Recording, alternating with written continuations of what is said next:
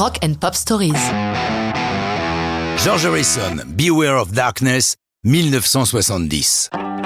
Si dans les 60s Harrison a déjà commis deux albums solo, il ne s'agissait pas de disques vraiment personnels. Le premier était la musique du film Wonderwall Music et le deuxième un album expérimental Electronic Sound, un instrumental entièrement joué au Moog, le synthé dernier cri de l'époque. All Things Must Pass peut donc être considéré comme son premier disque solo. Pour constituer cet album, Harrison a une incroyable réserve de chansons, dont beaucoup furent refusées par Lennon et McCartney pour les disques des Beatles. Frustration extrême pour George. À tel point que pour ce premier solo, il nous gâte avec un triple album vinyle du jamais vu pour un artiste seul. Pour mieux nous faire comprendre ses années de frustration, avec son humour typiquement liverpuldien, il déclare lors d'une interview Je me suis senti comme un homme constipé pendant des années et qui aurait subitement eu la diarrhée. Pour la production, il s'adjoint les services du légendaire Phil Spector.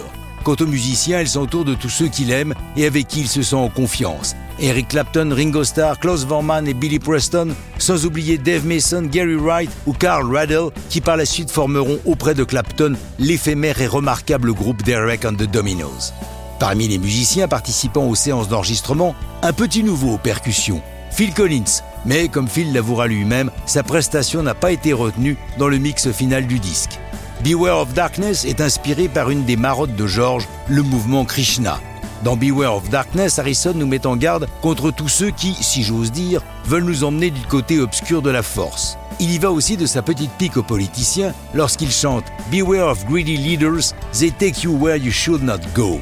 Bien avant l'heure, il ajoute sa petite note écolo avec ses lignes à la gloire du cèdre bleu de l'Atlas. Weeping Atlas Cedars, they just want to grow, grow and grow.